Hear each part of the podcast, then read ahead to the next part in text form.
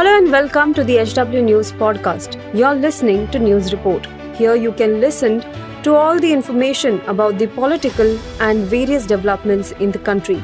Follow this podcast now to stay updated. At HW News, we have been delivering news that matters to you.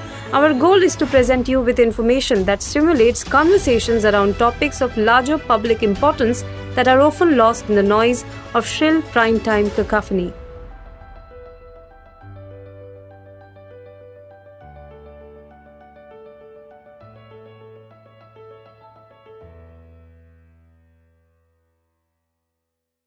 नमस्कार दोस्तों, आप देख रहे हैं H W news और मेरा नाम है सुन कनौजिया। उत्तर प्रदेश की एसटीएफ ने आज माफिया डॉन अतीक अहमद के बेटे असद अहमद को एक एनकाउंटर में मार गिराया। असद महज 21 साल का ही था, लेकिन गुंडागर्दी और जुर्म की दुनिया में वो अपने पिता से भी आगे निकलना चाहता था। आज इस शो में मैं आपको बताऊँगा कि कैसे असद गुंडागर्दी किया करता था और उसके गुंडागर्दी के कौन कौन से किस्से थे। लेकिन उसके पहले मेरी आपसे अपील है कि आप इस वीडियो को बड़े पैमाने पर शेयर करें। स्कूल के दिनों से ही शुरू कर दी थी असद ने गुंडागर्दी। असद अतीक अहमद का तीसरे नंबर का बेटा था, जो लखनऊ में पूरी गैंग को ऑपरेट किया करता था। उसने गुंडागर्दी अपने स्कूल के दिनों से शुरू कर दी थी। असद उस वक्त सुर्खियों में आया था, जब वो नाबालिग रहते हुए कार चलाकर स्कूल जाया करता था। असद ने लखनऊ के टॉप स्कूल से इसी साल बारहवीं की कक्षा पास की थी।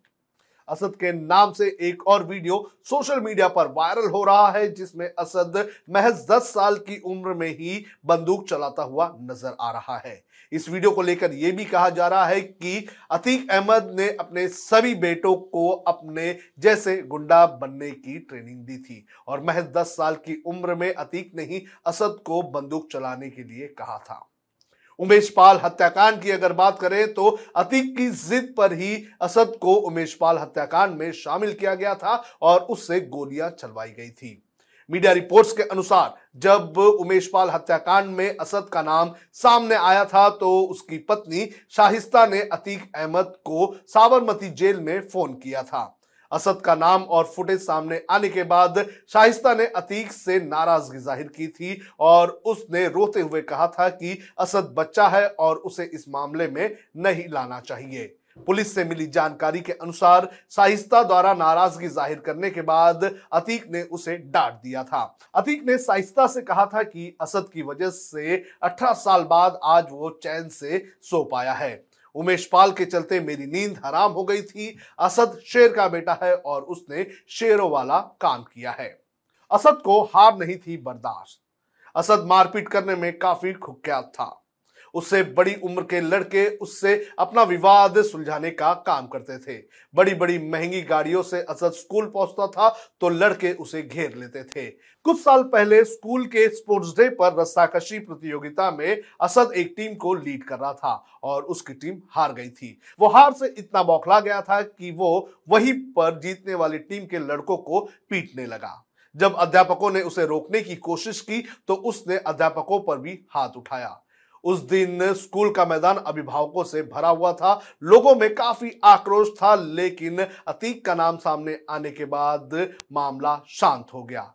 यहाँ तक कि स्कूल के प्रिंसिपल ने भी मामला दबाने की काफ़ी कोशिश की। किसी ने भी थाने में उसकी शिकायत दर्ज नहीं करवाई थी। उस समय सोशल मीडिया पर मामला दबाने के लिए जो प्रिंसिपल है, उसके खिलाफ एक अभियान भी चला था। असद को महँगी गाड़ियों, घड़ियों और फ़ोन का शौक था। वो विदेशी घड़ियाँ पहनता था और महँगे फ़ोन इस्तेमाल करता था। कुछ रिपोर्ट्स में यह भी दावा किया गया है कि छापे के दौरान असद के पास एक एप्पल आईफोन था, लेकिन ट्रैक होने के डर से वो लखनऊ में ही उसे छोड़कर भाग गया। असद के पास स्विट्जरलैंड की ब्रांडेड सेंट्रिक घड़ी थी। इस घड़ी की कीमत एक लाख से ज़्यादा बताई जाती है। रिपोर्ट्स के मुताबिक असद चाचा अशरफ का सबसे चहिता भतीजा था। अशरफ ने ही उसे गोली चलाना, कार रेसिंग और घुड़सवारी में महारत दिलवाई।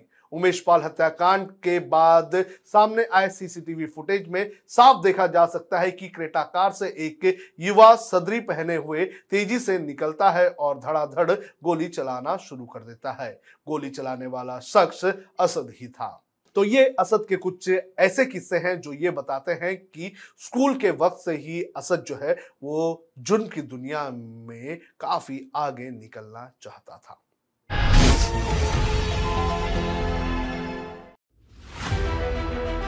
If you like this episode, please rate us with 5 stars right now. HW News podcasts are available on BingePods and all other audio platforms. Also, don't miss to check out editorial with Sujit Nair from the House of HW News podcast and we are sure you will love it too.